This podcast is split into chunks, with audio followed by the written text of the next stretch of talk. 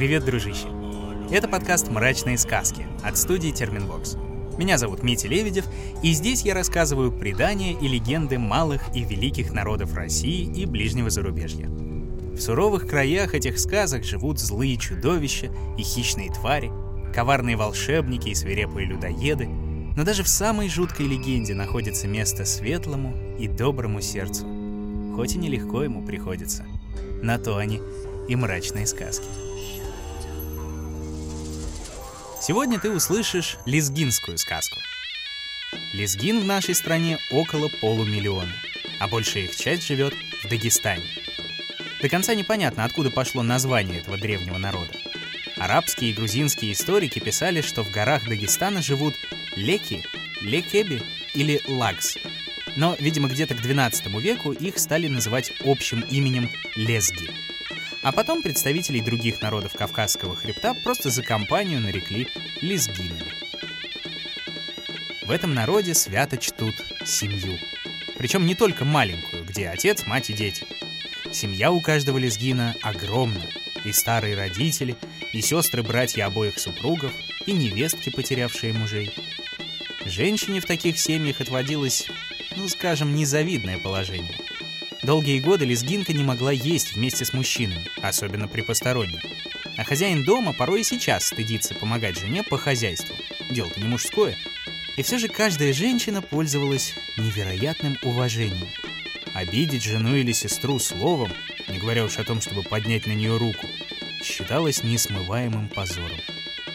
Например, в годы, когда царствовали обычаи кровной мести, женщины всегда оставались в безопасности – а юная девушка могла даже остановить яростное сражение.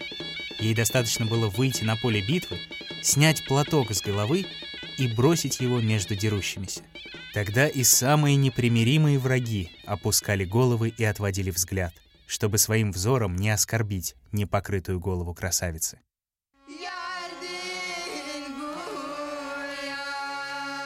Правда, не каждая женщина вызывает у лезгин уважение, особенно в сказках. Есть у них такой злой дух Кушкафтар, безобразная лохматая старуха с острыми клыками, торчащими изо рта. Считалось, что живет она в лесу со своей дочерью и крадет по ночам детей, чтобы сожрать их у себя в избе. Кого-то напоминает, верно, дружище? А вот другая злобная старуха живет уже не в лесу, а в доме простого человека. Зовут ее Сухасулу. Она душит по ночам спящих, ну и иногда пакостит по хозяйству. Избавиться от проклятого духа можно, если завладеть ее ожерельем из костей или ослиных катышков. Иной раз старуха даже может послужить новому господину. Но никому пока не удавалось навсегда захватить власть над старухой. Хитрое бестия каждый раз выманивает ожерелье обратно. Вот как рассказывают лезгины.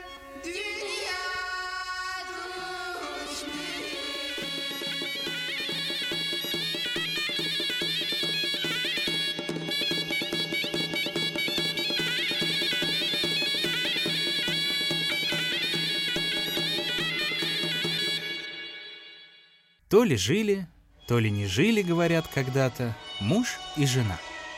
Было у них семь сыновей. Однажды пошли мальчишки играть со своими сверстниками, а те не приняли их в игру. И не хотим мы играть с братьями, у которых сестры нет. у нас вон сестры есть, да? У вас в доме мальчишки одни. Вот так вот и передайте, да. И запомните хорошенько. Вообще не мешайте. Вернулись домой семеро братьев, очень печальные. Забеспокоилась мать. А что с вами, сыночки? Кто вас обидел? Мы хотели поиграть с соседскими детьми, а они не приняли нас в игру, потому что нет у нас сестры. Выслушали их старые родители. Да только руками развели. Тогда сказали сыновья. Не хотим мы больше здесь жить. Испеките нам хлеба на дорогу, и мы пойдем странствовать. Горько плакали отец и мать. Не отпускали сыновей. Но те настояли на своем и вскоре покинули родную Саклю.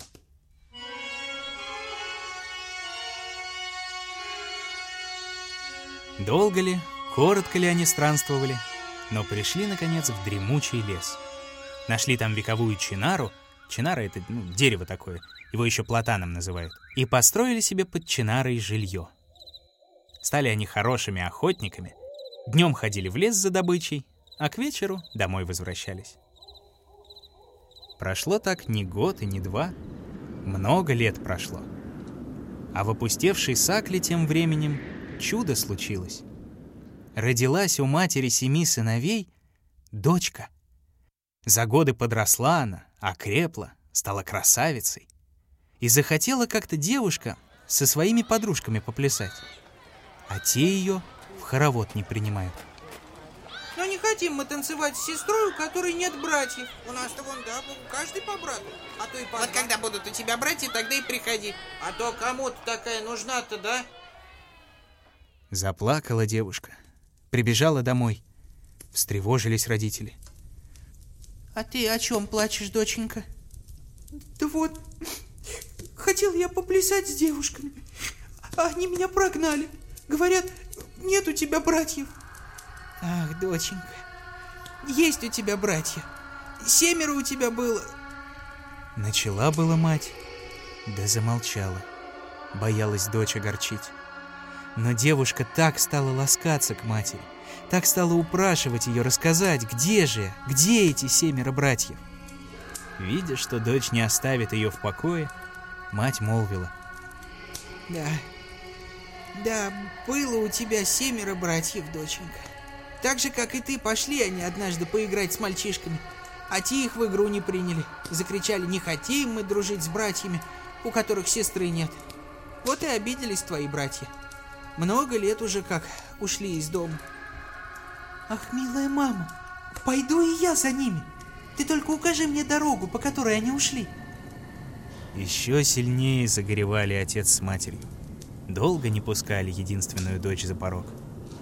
Да настояла девушка на своем. И пришлось им согласиться. Купил отец для дочери новые чувяки, это такие мягкие туфли без каблуков. Мать дала ей на дорогу сладких лепешек чуреков да кувшин щербета. И пошла девушка по той же дороге, по которой ушли ее братья. Много ли, мало ли она шла? Вот встретился ей пастух со стадом коров.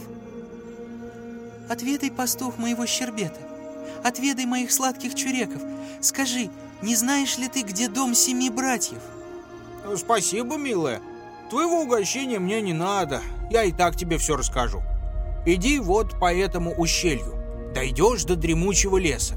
А в дремучем лесу увидишь вековую чинару. Вот под этой чинарой и стоит дом семи братьев. Поклонилась девушка пастуху и снова пустилась в путь. Отыскала дом своих братьев, открыла дверь, вошла и вздохнула. Сразу видно, мужчины одни живут в хижине. Женской руки ой как не хватает. Навела она порядок в доме, все почистила, убрала, огонь в очаге раздула и ужин сварила. А сама потом спряталась в сундук с орехами. К вечеру вернулись с охоты домой семеро братьев. Увидели они, что все прибрано, да и ужин готов. Обрадовались. Это чьи же это добрые руки потрудились? Кто это о нас так позаботился? Да уж, это такого давно не было. Вот теперь-то поужинаем как следует, как следует. Сели они за стол, поужинали, и говорит старший брат самому младшему. Сходи-ка ты, принеси нам орехов. Сунул младший брат руку в сундук, а там что-то живое. Испугался он, да как закричит. Братья, здесь кто-то есть! Ба, ну кто бы там ни был, ведь он не храбрее меня. Пошел старший, распахнул крышку и увидел в сундуке девушку. А ты кто такая? Это откуда тебя к нам-то принесло? Как ты сюда попала, милая? Рассказала им девушка, как она пришла и кто она такая. О-хо-хо! Так ты наша сестрица, получается? Ну так будь в нашем доме хозяйкой. Поживешь немного с нами в лесу. А мы как наохотимся вдоволь, мы потом к отцу с матерью вместе вернемся. Да, так и будет. На следующее утро собрались семеро братьев на охоту. Уезжая, старший брат сказал. Вот что, милая сестрица, Все в этом доме твое. Делай, что хочешь. Только об одном тебя просим. Смотри, чтоб не потух огонь в очаге. Огня в этих местах добыть невозможно. Ушли братья в лес, а девушка поднялась на крышу, проводить их взглядом. Как они скрылись за деревьями, стала она нанизывать на нитку коралловые бусы. Но и на очаг не забывала поглядывать. Раз как-то наклонилась она, и выпала из ее рук коралловая бусинка, прямо в очаг. Да не заметила девушка. И когда смотрела, горит ли огонь, видела эту красную бусинку и думала, что это уголек тлеет. Стало солнце заходить. Спустилась девушка с крыши, хотела было очаг разжечь, ужин приготовить. А огня-то в очаге нет. Только красная бусинка в потухшей зале переливается. Испугалась девушка, залилась слезами, да делать нечего. Забралась она снова высоко на чинару, стала смотреть по сторонам, не поднимается ли где над лесом дымок. Где дымок, там и огонь, а где огонь, там и люди. И видит, вдали над деревьями вьется клубиться столб дыма. Спустилась девушка с чинары и побежала туда. Да вот не знала она, что в той стороне был дом Аждаги, злобного змея. К нему, как к доброму соседу, прибежала девушка. Стала в ворота стучаться, огонька попросить. Услышал Аждага, как в двери стучат. Говорит своей дочери. «Эй, Гури-Гури, дочь моя Гури-Пери, пойди посмотри, кто там у ворот». Вышла дочь Аждаги, посмотрела, стоит за дверью девушка, вся в слезах. Пожалела ее добрая Гури Перри, сказала тихонько. Милая моя сестрица, что же ты тут делаешь? Или не знаешь, что мой отец — змей Аждага? Если он тебя увидит, станешь ты для него лакомством. Беги отсюда, беги! Убить меня в вашей власти. Пощадить тоже в вашей власти. Делайте, что хотите, только молю, дайте мне огня. Не могу я оставить моих братьев без ужина. Ну что ж, заходи тогда. Пригласила дочь Аждаги сестру семи братьев внутрь и крикнула. Отец, эта девушка просит у нас огня. Но на счастье Аждага в ту пору сыт был, а потому подумал. Съесть я ее и потом могу. Только надо на хитрость пуститься. А вслух сказал. Любезная моя Гури Перри, принеси ко мне железное сито. Дам я этой девушке огня. Наполнил Аждага сито золой, а сверху положил горящие угли. Осклабился приторной улыбкой и сказал. Когда будешь нести, покачивай сито по дороге, иначе угли затухнут. Поблагодарила его девушка, схватила сито и, покачивая, побежала домой. И так она рада была, что даже не замечала, как за ней след от золы остается и прямо к дому ведет. Разожгла девушка огонь в очаге, сварила ужин. А тут и братья ее домой вернулись. Поели, попили и спать легли. Но девушка не стала им ничего рассказывать. Побоялась. Рано утром, как и всегда, ушли семеро братьев в лес на охоту. А змей Аждага уже к тому времени успел проголодаться. Пополз он по следу, который оставила зола, и добрался до дома семи братьев. Выглянула девушка в окно. Увидела, как змей ползет, огромный, страшный. Закрыла дверь на засов и сидит, еле дышит. А снаружи змей шумит, ревет. Открой! Открой дверь, красавица! Открой добром, а не то я весь дом развалю! Не открою тебя, Аждаг! Вот сейчас вернутся мои братья. Ну хорошо же. Твое счастье сыт я сегодня, но завтра съем тебя непременно. Пригрозил так змей и уполз. Хоть и голоден он был, а все же семи братьев-охотников побаивался. Вечером, когда вернулись братья из лесу с добычей, молвила, наконец, сестра. «Милые мои братцы, я вчера побоялась сказать вам правду. Не уберегла я огонь в очаге, и пришлось мне просить углей у змея Аждаги. А сегодня приполз он к нашему дому, грозился съесть меня. Да ты не бойся, милая сестрица. А этого Аждагу мы как-нибудь одолеем. Вот да, будет знать, как на нашу сестру-то зариться. Вырыли братья у дверей Сакли большую яму и ловко накрыли ее тканым войлоком. А сами всемиром не пошли на охоту. За дверью спрятались. Приполз на другой день голодный Аждага. Снова стал шуметь, проклинать девушку. Все ближе и ближе к двери подходит. Но тут войлок лопнул, и свалился змей в яму. А тут и семеро братьев из-за двери выскочили и пустили в него семь стрел. И спустил дух злобный Аждага. И засыпали его землей. Стали жить братья с сестрой, как прежде. Но вот прошло время, и упросила их девушка на родину вернуться. Тогда купили охотники золотой сундук и белого верблюда. Сестру посадили в сундук, навьючили верблюду меж горбов и отправились в путь. Все бы хорошо было, и добрались бы они до дома без приключений. Да вот только когда уже выходили они из лесу, выскочил им навстречу заяц. Не стерпели семеро охотников, схватили луки и бросились догонять зайца. А белый верблюд с золотой поклажей брел себе добрел потихоньку. Проходил той дорогой молодой крестьянин.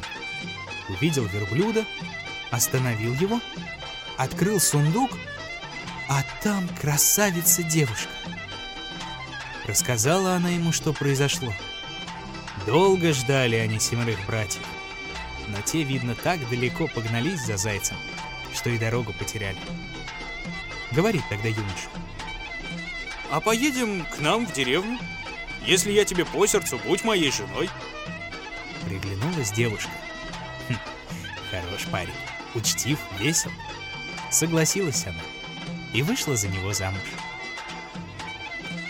Долго прожила сестра семи братьев в той деревне. Родился у нее сын, а как подрос мальчик, научился говорить, мать привела его на берег озера, неподалеку от их дома. Вот, сыночек, как станут в озере лягушки квакать, брось в них горсть песку и скажи, лягушки-лягушки, моя мама — сестра семи братьев, моя мама — поклажа белого верблюда, моя мама — сокровище золотого сундука. Сама ушла по хозяйству хлопотать, а ребенок на берегу остался. Вот слышит мальчик, заквакали в озере лягушки. Бросил он в них горсть песку и закричал, как мать учила.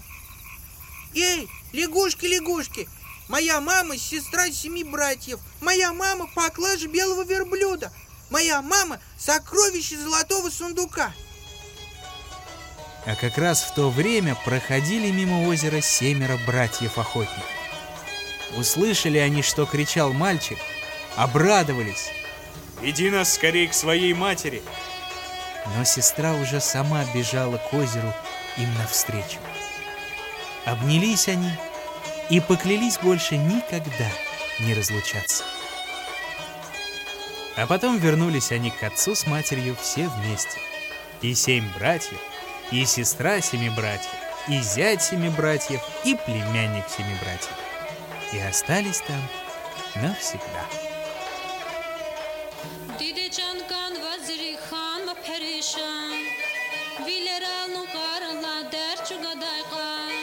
Наверняка ты, дружище, знаешь похожую сказку об одной красавице и семи ее друзьях.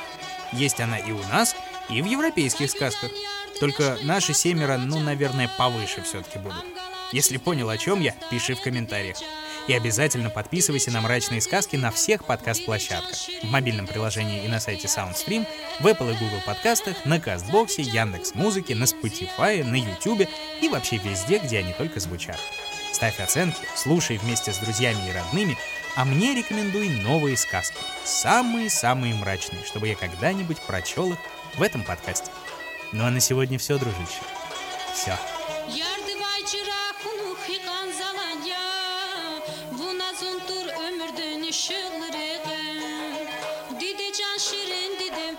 Находил и читал сказки Дмитрий Лебедев. Собирала их в звуки и украшала Полина Бирюкова. Рисовала картинки и превращала в анимацию Елизавета Семенова. Отражала настроение наших волшебных персонажей музыка Полины Бирюковой. Искал самые народные песни Вани Петрович. А продюсировала все получившееся Кристина Крыжановская.